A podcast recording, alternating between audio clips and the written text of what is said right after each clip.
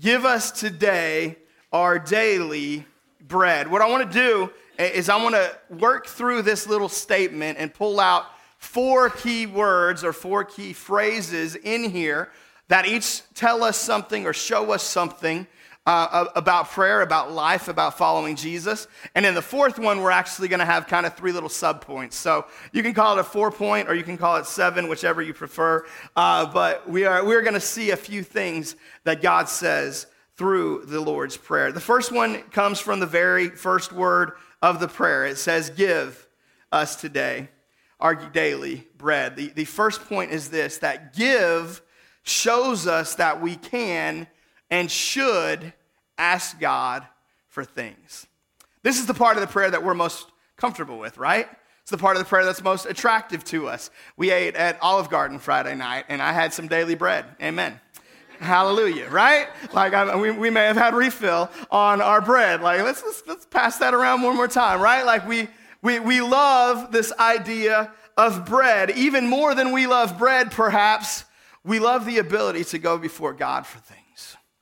This is the base perspective most of us have when it comes to prayer, right? Most of us, if we were to articulate what does it mean to pray, we would probably say asking God for something, right? And prayer is so much more than that. It is so much deeper than just asking God for things. But this is the part that, that comes most natural to us when it comes to talking to God. Um, many people's prayer lives consist only of these types of prayers. We would call these prayers of petition, prayers of supplication, prayers where we are asking God for something. It's the gimme part of prayer, right? Like, God, give me this. God, do this for me. God, take care of this. Um, and if we're not careful, we can hijack this out of context and think this is all that there is to prayer. That's why we've been looking at each different clause, each different piece of the Lord's Prayer. It's why we saw when, when Jesus says, Our Father in heaven, we realize that we can go to Him as our Father, right? That we come to Him out of our relationship. It's why we declare, Hallowed be your name. It's why we declare that, that He's separate from us, He's different than us. This reminds us that, that He's greater than us, right? That He's hallowed and we are not. It's why we say, Your kingdom come on earth as it is in heaven. Your will be done on earth as it is in heaven. Why? Because we realize that things down here don't look like they look up there. We live in a broken world. We live in a world that doesn't always reflect His will. In fact, many times does not reflect His will. So we ask that His will could be done here just as it is there. Um, the famous hymn writer John Newton wrote this he said about prayer, Thou art coming to a king, large petitions with thee bring. For his grace and power are such, none can ever ask too much. What a statement. His grace and power are such that none can ever ask too much. He says, You are coming to a king, large petitions you should bring. You see, I think one of the things that we miss when it comes to prayers of petition, when it comes to asking God for things, is not just that this is not all that there is to prayer, which sometimes we miss that and that's all we do. But I think in the meantime, a lot of times we reduce the power of prayers of petition and supplication and we ask God for, for, for small things that maybe are insignificant. And I'm not saying we should never ask him for small things when those things are significant to us. I'm saying sometimes we pray small prayers because we have small faith right? That we're not really expecting anything big from God. And I'm guilty of this. I've preached on this multiple times, and, and I'll find myself still doing this in my prayer life if I'm not careful. God, just, just be with my kids today. Well, you know what? I don't have to pray, God, be with my kids today because He promised He's never going to leave them or forsake them, right? That's already taken care of. So I can ask God for something bigger in Judah's life. I can ask Him for something bigger in Alexa's life. I can ask Him for something bigger in, in my family. We can go before Him for bigger things. And so I love that John Newton says, You are coming before a king. Man, big petitions you should bring. Large petitions. Man, we put something great in front of him because he's not just a king, he's the king, right? He is our Father in heaven. His name is hallowed. And He answers big prayers in big ways. Um, now, sometimes he doesn't always answer the way we want to or, or with the answer that we would like him to, right? Like my kids, this week we went to Branson and we bought um, a dozen donuts at a place called Hurts Donuts, right? Uh, and so we, we got these donuts, and I don't know if you've ever seen these things, but they're, they're big, they're like, they're over the top donuts, right? Uh, and so, of course, my children are not satisfied with the little bit of a donut that we give them. They want more donuts. Uh, and so, if every time that Judah or Alexa asked for another donut, we had given them another donut, what kind of parents would we be? Awesome parents, right? Thank you for that honest answer, Catherine. Uh, I'm sure Deanna's taking notes right now. So th- that one's going to come back on you, I can guarantee you. Um, we would be pretty popular parents, right? But probably not great parents because they asked for a lot, right? They, they wanted another one constantly.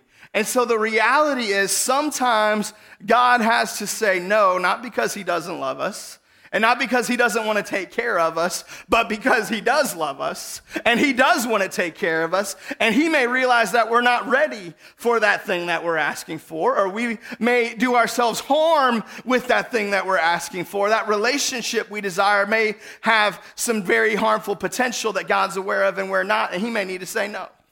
Right? Or we may not, it may not be that the relationship with that individual would be bad, it's that we're just not ready for it. We haven't matured to a place where, where we can contribute to that. And so God may have to say no, or He may say no on the job because He knows there's a better job coming available. Or He may say no on the job because He knows the environment at that job is going to be far more destructive than the pay at that job is going to be beneficial. Right? So God sees with a perspective that we don't see. And sometimes He says no. Sometimes He says wait. Sometimes it feels like He doesn't answer at all. And this is where faith comes in. Right? We walk by faith, not by sight. If every time that I prayed there was a clear and immediate answer, it wouldn't take me a whole lot of faith to go before God, would it? Well, it's just easy.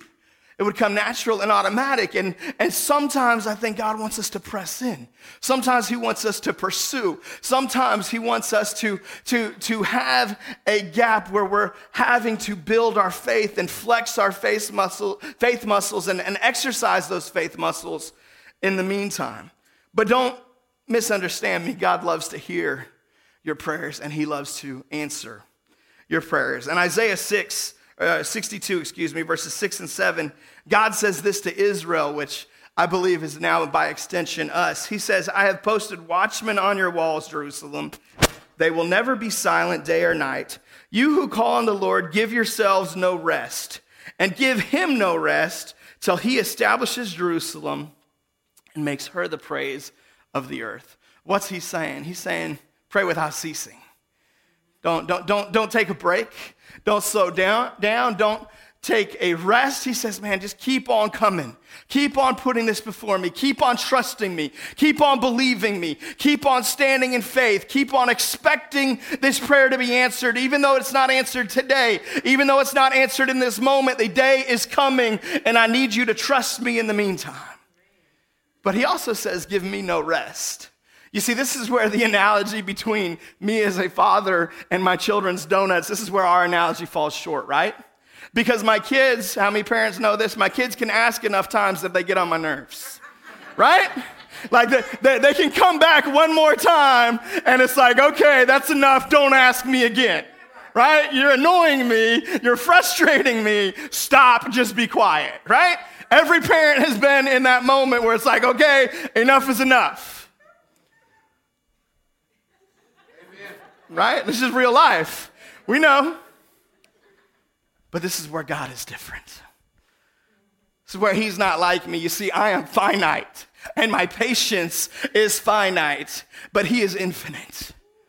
And his patience is infinite. His perseverance is infinite. His attention is infinite. You see, sometimes I get frustrated because I can only give attention to one thing at a time right? So if they're asking me for something, it means it's keeping me from accomplishing something else. but not my God. You see, when I go to him and I make my request known to him, that in no way limits his ability to hear from you. And in no way limits his ability to move on the other part of the world. That in no way limits anything in him. It does not reduce him at all because he is infinite and not finite. See, he's a different kind of father. We come to him as father, but he's not just our father, he's our father in heaven, right? It's the whole premise that we've been working through this with. So there's a difference between us and him, but give teaches us that we can ask God for things. My encourage for you, my, my semi challenge for you, we got the big challenge, which you got to, you received when you came in on, on paper, and we'll talk about that a little later. But my, my semi challenge for you this week is ask God for some big things. Put something bigger before God, maybe even putting something big in front of Him. If you have, I want you just to keep that out there. But man, if you've seen that your prayers have been kind of reduced to God, just be with me. God, just show up in my life today. God, just look out for me. Watch over me, right? Like if you're praying those kinds of like basic prayers, man, I want you to start putting something out there that you got to trust God for. Because those prayers, He's answering them anyway. They're already happening, but, but they don't really requ- require any extra faith. And I think sometimes we need to stretch our faith. Sometimes we need to believe God to show up. And the, man, uh, this illustration we already used, right? Robert. He had a specific prayer he put before God, and it, he would have known if that prayer got answered or it didn't. You know how much more faith he has this Sunday than last Sunday? Because he's seen God move mightily on his behalf, and not only has it blessed him, but now it's blessed all of us. Now, all of us are better because this man stepped out in faith. That's the power of believing God for big things. You are coming before a king. Large petitions you should bring, right? Come before him with big things. Second thing we get to is the second word and the fourth word in this statement. He says, Give us today our daily bread. And I'm not going to spend a lot of time here because we've talked about this already, but us and our remind us that our prayers should not be solely focused on ourselves, right? There's the corporate element we've already hit on that we, that we get to the beginning, our Father in heaven, that we need to be praying prayers with others, engaging others. I'm hoping with this week's challenge, you can find a way to incorporate at least one of these days with some others to, to partake communion together. But, but not only is there a corporate element to us and our, it's also a reminder that my prayers shouldn't just be for me. That when I do pray for prayers of petition and prayers of supplication, I should be praying for others as well. That yes, I make my request known to God, but I need to be looking out for the other people in my life. Man, I need to be going before God for my wife. I need to be going before God for our church. I need to be going before God for, for others who, who I love, who I care about. One of the things that I love um, uh, about my kids, they've learned this from an early age because uh, every night we, we put them to bed, we ask them, hey, who do you want to pray for tonight? And, and they started out by picking like one or two people. Now they throw out like every name they can remember. It's terrible, right? Like we t- it takes forever. I'm like, I just want to go to bed. Forget grandma and grandpa will be okay. Like, you know. But it's what they associate with prayers, man. I want to. Pr- and, and, and Alexa, she's the point now. She's like, all my friends I'm like, okay, we'll pray for all your friends. And then she's like, and all Judah's friends. It's like, okay, we'll pray for all Judah's friends too, right? Like, we're gonna cover everybody. But I love it at the same time, as much as sometimes I don't want that moment. I'm like, let's just pick one person tonight, baby girl. But I, but I love that they're learning from the beginning. Prayer ain't just about me. Man, that I can actually go before God and stand in the gap and intercede right? And, and they're basic prayers at this point. It's like, man, bless them, draw them to Jesus, show them who God is, right? Like, like they're basic level requests, but they're learning from the beginning. I'm not just praying for me, I'm praying for others. And I love that. I love it. I love it. Thirdly, believe this today and daily teaches us that our prayer life should be every day, right? He says, Give us today our daily bread. That Jesus is not accidentally throwing those words in there. He's teaching us that, that prayer is not just a Sunday exercise, right? This isn't just something that we do when we gather with the greater kingdom of God, although praise God that we can do this together. But this is something that, that we're supposed to do every single day. He works it in there twice in one sentence just to make sure we didn't miss it the first time. Give us today our daily bread. What does your prayer life look like right now? How, how daily is your prayer life? Man, some of us are like shaking our head like strong, like my, my, my prayer life's stronger than it's ever been. Praise God for those who are in that situation. Perhaps some of us, our prayer life's a little stagnant right now. Perhaps some of us, we've, we, we, we can look back and say, man, I, I, there, there was a point in time where, man, my prayer life was, was passionate. It was daily, it was alive, it was vibrant. And maybe I'm not in that season anymore.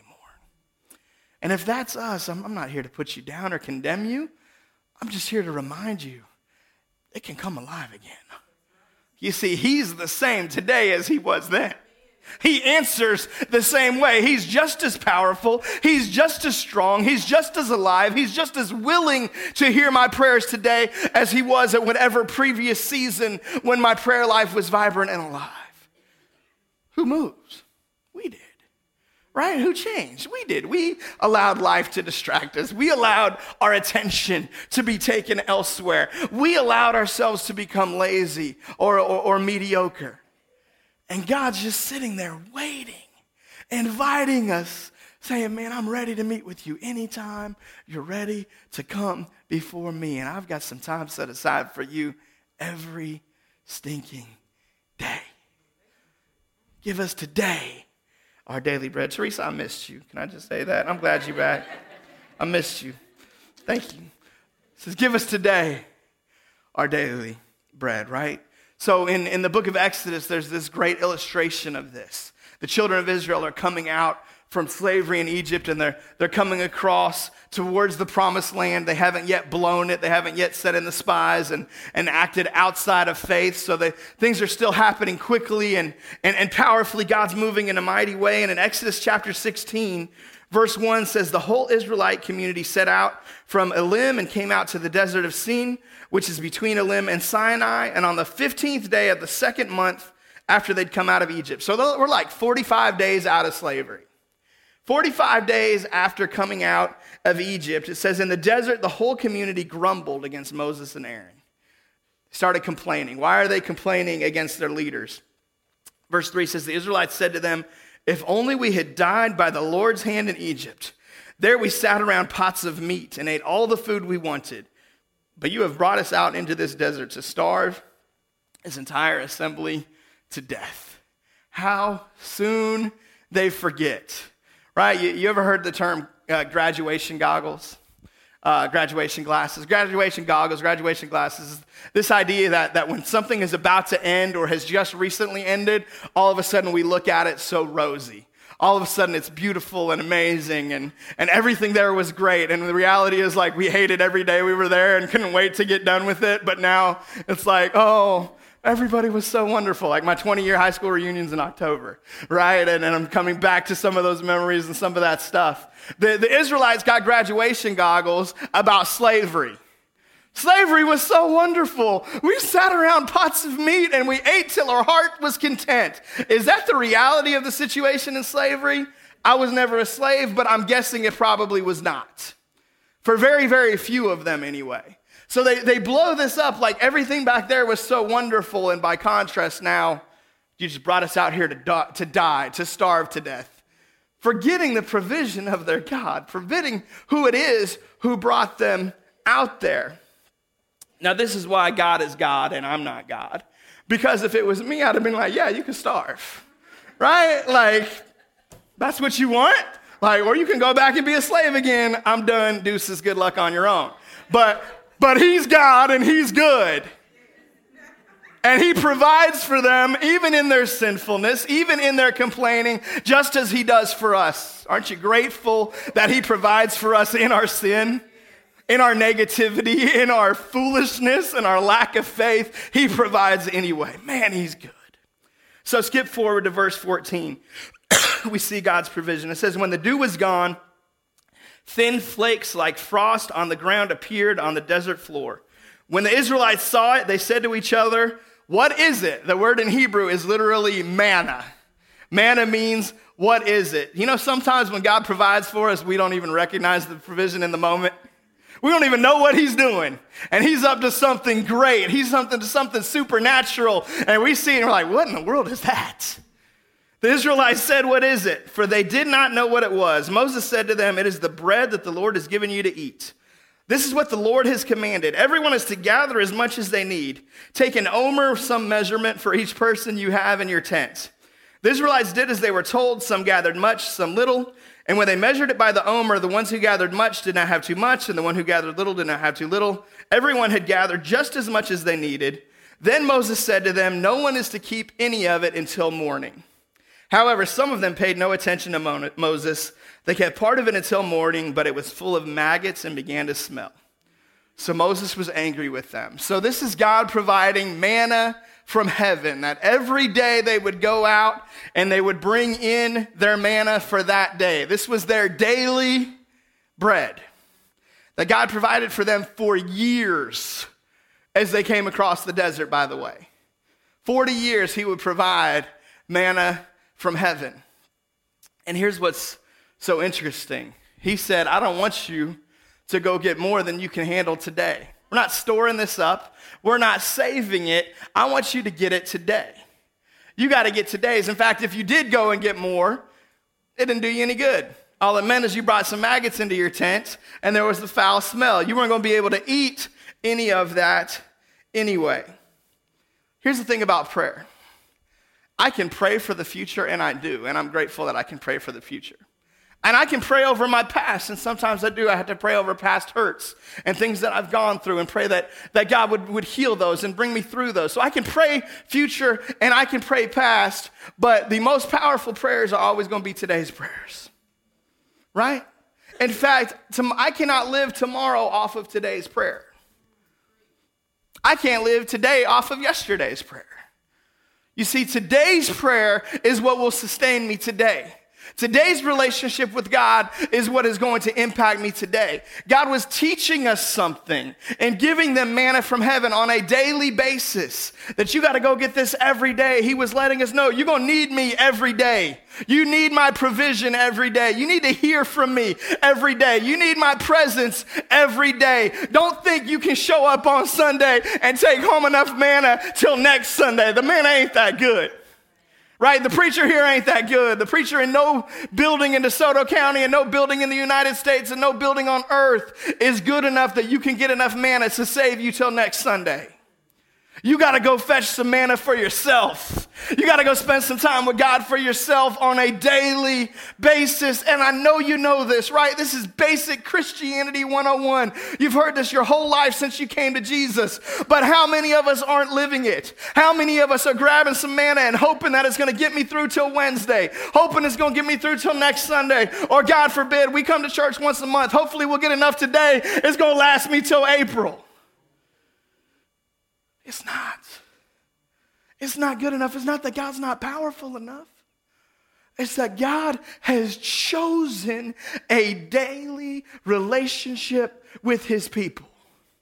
And in choosing a daily relationship, he has cho- could he have made the manna to where it would last? All they had to go do was go get it once and it could have lasted them 40 years.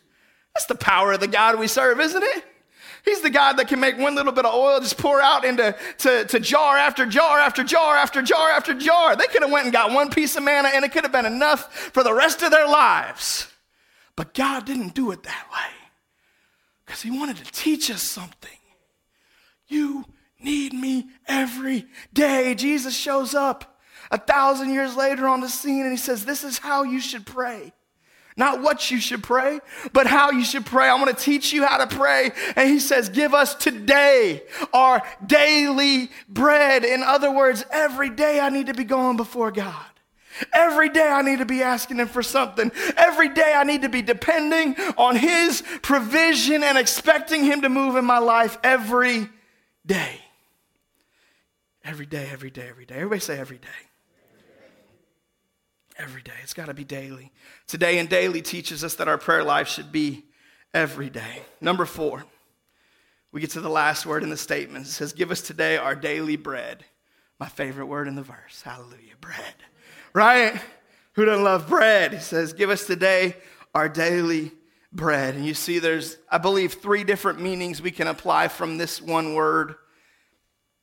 And as I prayed through which one am I going to teach, I think the reality is that all three are implied in Jesus' statement. I think there's some layers here in what he's teaching. And so I want to give all three of these things. Asking for daily bread, A, means asking for God to meet our physical needs. Right? The, the bread, on the most basic level, is the thing that sustains our body, right? So I believe, yes, we can and yes, we should ask God to meet our physical needs. I think for most of us as Americans, we never learn the beauty and the power of asking God for our daily bread the way that people do in some parts of the world. Some parts of the world, they are literally asking God, Can I eat today? And man, I'm glad we're not in that place. And I'm not a poverty preacher. I'm not like, man, I wish we could go out and starve so that we could pray this prayer. I'm grateful that we live in a land of abundance. I'm grateful that we have more than enough. Man, I'm so glad that we do. But I also think there's something that we miss out on in the simple reliance on God that others in other parts of the world experience that most of us never experience. You see, for some people, this is a literal prayer. This isn't just the how they should pray, this is literally what they pray God, I'd like to eat today. And you know what? I believe God answers that prayer. I believe people who are trusting and leaning on Him and believing that He's going to be the one to provide, I believe that He shows up. I believe that's who He is. I believe that's how He works in our lives. And so, yes, there's a implication here of asking God to meet our physical needs. Now, just because most of us have enough food in the cupboard that we're going to be able to eat today and tomorrow and probably even next week, even if the economy crashed and everything went wrong, even though our daily needs are met, there are other physical needs we can continue to put before Him, right? Those bills that are coming up this situation, this how am I going to get my kid to college, right? Like, how am I going to pay for my student loan? Like, can I have my student loan paid off before I send my kid to college? That would be great, right? Like, let's believe God for that. Um, like, there, there, there are some physical needs that we can continue to put before Him on a daily basis, even if we're not in a place where we're having to rely on Him literally for bread. So, what are the physical needs that you need? Maybe it's something in your body. Maybe it's healing. Maybe you need to see God move and touch you and, and remove something from you or restore something in you. Maybe you need Him to drive something out of you. I believe that we serve a God who meets physical needs. I believe we serve a God who heals. In fact, I believe that Jesus is our healer.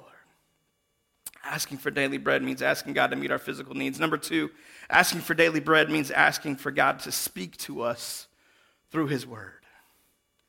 Matthew 4 4, Jesus is out in the wilderness being tempted by the devil, just two chapters before what we're reading here. And Jesus answers the devil as he says, Speak to this rock and turn it into some bread. Jesus says, It is written, Man shall not live on bread alone, but on every word that comes from the mouth of God. You see, the daily bread, yes, God wants us to physically survive, but He wants something more for us than simple physical survival right? Like daily bread on the physical level, that's what Hunter would have called satisfactory, right? Man, we need some bread to survive. Let's, let's just make it through the day. Hallelujah. But God wants more than satisfactory for you. God wants more than satisfactory. He wants sufficient. He wants, uh, thank you. That surplus, what's the word you used? Saturation. I had it and then I lost it. He wants saturation. Hallelujah. He wants more than that for us, right? And so he says, as is written, man shall not live on bread alone, but every word that proceeds from the mouth of God. In other words, there's an implication here in the Lord's Prayer that not only is prayer daily, but opening the word is daily. There's an implication here in the Lord's Prayer that I need his word every single day, that I'm going to starve without it again. I don't care how great the message is today, it's not enough for you to make it to next Sunday. You need to open God's word and feast on it yourselves. If all you did was come in on Sunday morning and, and eat something from the coffee bar and you didn't eat till next Sunday, you would be a hard person to get along with the next seven days right? Like, like if all you did was survive on going to church after Sunday service, like, man, we're going out to eat, and man, we're going out to eat next Sunday, and you did nothing in between. No one would ever want to be around you, right? And yet, how many of us are these spiritually emaciated, starved Christians? Who all we have is one meal a week, and we think somehow we're gonna walk in victory. Somehow we're gonna access God's best. Somehow we're gonna see Him move mightily in our generation when all we're doing is getting one out of 21 meals. Right? He says, Give me my daily bread, and that I can't live just on bread, but on every word that proceeds from the mouth of God. I got to be feeding myself. Man, I think one of the greatest signs of maturation in a person's life is when they can learn to feed themselves, man. And it's a pain to feed a kid, isn't it? When you got to sit there with the spoon, like shovel everything in their mouth, and then you got to wipe them off, and you got to do all that. Like it's cute for a season, but there's a point where it's not cute anymore, right? And, and I wonder how many of us are at the point with God where He's like, okay, it ain't cute anymore. I've given you the tools to feed yourself. I've given you the ability to strengthen yourself, to nourish yourself, and yet here you are still expecting somebody to get up and spoon feed you. I think for some of us, it's just time to mature. It's just time to grow. And so we got to begin asking God to speak to us through His Word. In other words, we pray before we open the Word. It's one of the, the most simple, basic premises, but I think it's so powerful. Is that, man, when you go to the Word of God, go to the God, Word of God in prayer first. God, speak to me. Give me revelation. Give me wisdom as I open your word today. Give me something I can apply. Let this be bread and strength and sustenance to me today. So we need to pray. Thirdly, asking for daily bread means asking for more of Jesus. You see, Jesus wasn't just teaching us about bread when he says, Give us today our daily bread. Jesus actually teaches us that he is the bread of life. As we get ready to take communion, as the worship team comes down, I want to take you to this story in John chapter 6, where Jesus teaches us that he is the bread. He is the bread of life. And in John chapter 6, verse 25, says, When they found him, him being Jesus on the other side of the lake, they asked him, Rabbi, when did you get here? So what's happening? Jesus has just fed the 5,000. The next day, they go on the other side of the lake. So he's just done this incredible visual object lesson, right? He just broke a few pieces of bread and fed 5,000 people with it. And now he's going to have a conversation with his disciples and he's going to teach them something about bread. Verse 26 says, Jesus answered, Very truly, I tell you, you are looking for me, not because you saw the signs that I performed, but because you ate the loaves and you had your fill. So this isn't just the disciples, this is the, the masses, the crowds. He says, Do not work for food that spoils, but for food that endures to eternal life, which the Son of Man will give you. For on him God the Father has placed his seal of approval. So the crowd asked him, What must we, what must we do to do the works God requires? Jesus answers, The work of God is this to believe in the one he has sent. So they asked him, What sign will you give that we may see and believe you? What will you do? Our ancestors ate the manna in the wilderness, as it is written, He gave them bread to heaven bread from heaven to eat. So here's what's happening Jesus has just performed this incredible supernatural miracle. And the crowd follows him, they, they, they find him, they seek him out, and they want more. They're at the point where, see, when Jesus did the first miracle, he was doing it to provide for their needs. They were hungry and he fed them. Now, they just want to see God do something. Now they, they've gotten to the point where now there's kind of agreed to it. Well, what else can you do, Jesus?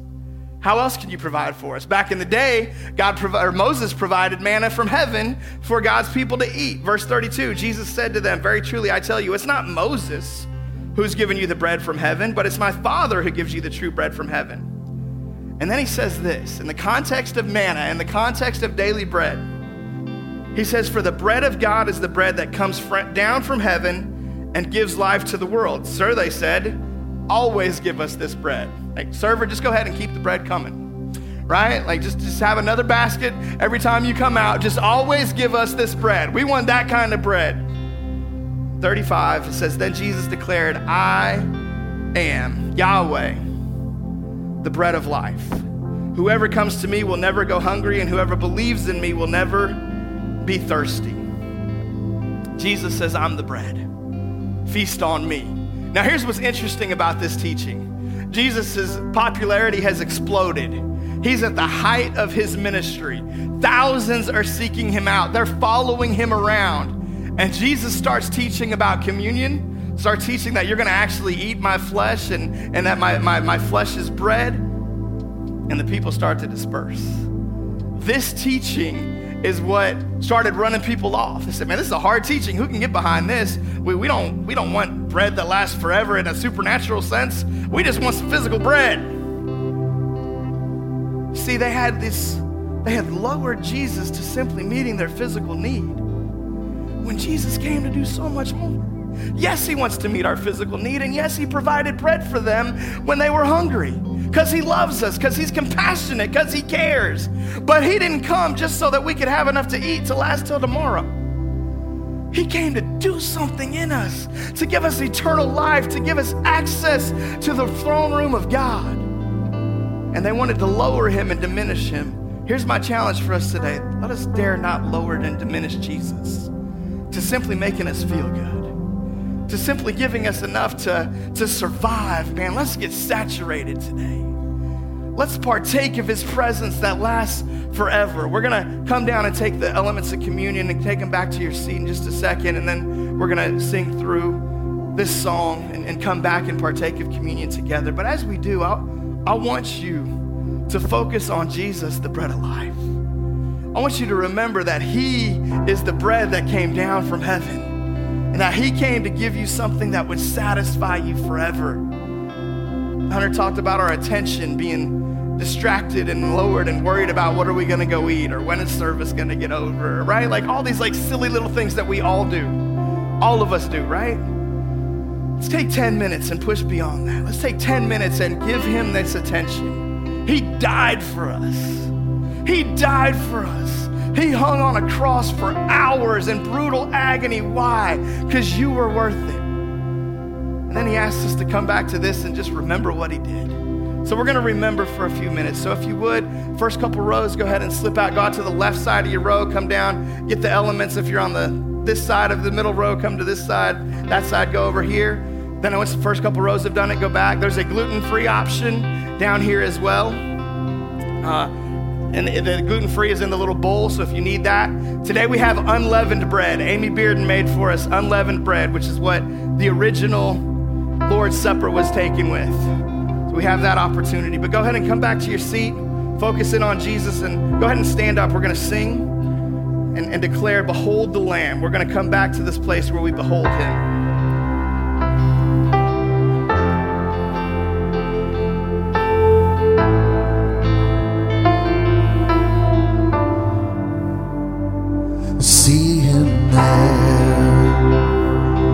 Great I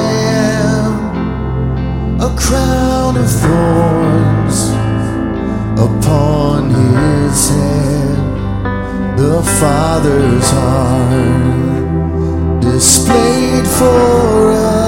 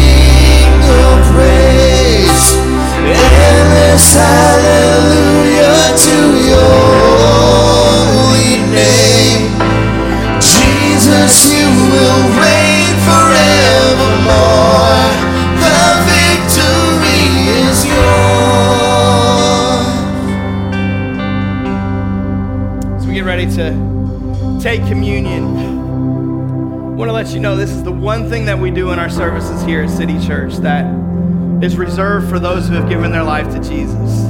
If you're not a Christian, if you haven't believed in Him for eternal life today, we ask that you not partake in this, but we would say this. We'd love for you to join the family today. Right where you're at, man, you can call upon His name, repent of your sins, and turn to Him, declare Him as Lord of your life. And we believe that when you do that, that, that He forgives you your sins, He washes you and makes you clean. He sends His Holy Spirit to live in you and brings you into His family. And there's no restrictions on that. He's for everybody. Doesn't matter your age, your gender, your past, your present. He's for all of us. But Jesus says this to this great crowd that is gathered. He says, verse 47, skipping down, says, Very truly I tell you, the one who believes has eternal life. Do you believe today, church? You believe, the promises that you have eternal life. Jesus says, I am the bread of life. Your ancestors ate the manna in the wilderness, yet eventually they died. But here is the bread that comes down from heaven, which anyone may eat and not die. I am the living bread that came down from heaven. Whoever eats this bread will live forever. This bread is my flesh, which I will give for the life of the world. So he says that, that as we partake in him, we're partaking in his eternal nature. Now, this does not actually give you eternal life. That's not what he's teaching. He's teaching he gives eternal life. But this bread is the symbol, the symbol of his flesh. It's the symbol of his life. And as we partake, we're remembering and leaning in to that eternal life, into what he has done for us. Verse 52 says, Then the Jews began to argue sharply among themselves, How can this man give us his flesh to eat? Jesus said to them, Very truly I tell you, unless you eat the flesh of the Son of Man and drink his blood, you have no life in you. Whoever eats my flesh and drinks my blood has eternal life, and I'll raise them up at the last day. For my flesh is real food, and my blood is real drink. Whoever eats my flesh and drinks my blood remains in me, and I remain in them. Just as the living Father sent me, and I live because of the Father, so the one who feeds on me will live because of me. This is the bread that came down from heaven. And he closes with this Your ancestors ate manna and died, but whoever feeds on this bread will live forever. He says it again. Just to, to make sure they understand they're appealing. We want manna like our ancestors had. You, you provided for them every day, but they forget the fact that they Israelites complained about the manna, that they didn't love the manna, but here they do do for us what you did a thousand years ago. Jesus says, No, God's doing something better for you. I'm giving you bread that you don't have to go out and collect every day. I'm giving you something that that, that lasts forever, that lives forever within you. So as we prepare to take communion, I want you to examine your heart today. There's anything in you that that you know is sinful, that you know is not right all the Bible asks us to do is to repent of that, to give that to God before we partake of His nature, because we're partaking. We don't believe this is literally His, his skin or this is literally His blood, but we're partaking of Him. He is the bread of life. This is our daily bread, our bread that sustains us every single day.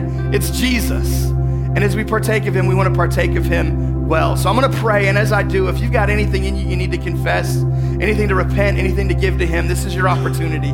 Take a moment to get right with Him. Father God, we thank you for the bread of life. God, we thank you that Jesus is the bread that came down from heaven, that you literally left heaven and came to earth. This is not a story, it's not a fable, it's not a myth, it's not something to teach us good principles. God, this is the history of the world that the Son of God came into the world to save sinners, of which I'm the worst, God. We are the worst. So we thank you for your salvation. We thank you for your eternal life. We thank you for your forgiveness. God, we thank you that this bread sustains us forever, Lord, that it does not expire, that it does not go bad, that there are no maggots, no rotting as there was with the manna, God, but that this bread lasts forever, the bread of life that is Jesus. And we thank you, God. We ask you for more of Jesus in our lives. We ask you for more evidence of his grace, more of his truth, more of his power, more of his goodness, more of his holiness. God, we want more of your son in our lives. Let that show up in our daily life, God, and we thank you for it. In Jesus' name, amen. You can take the bread.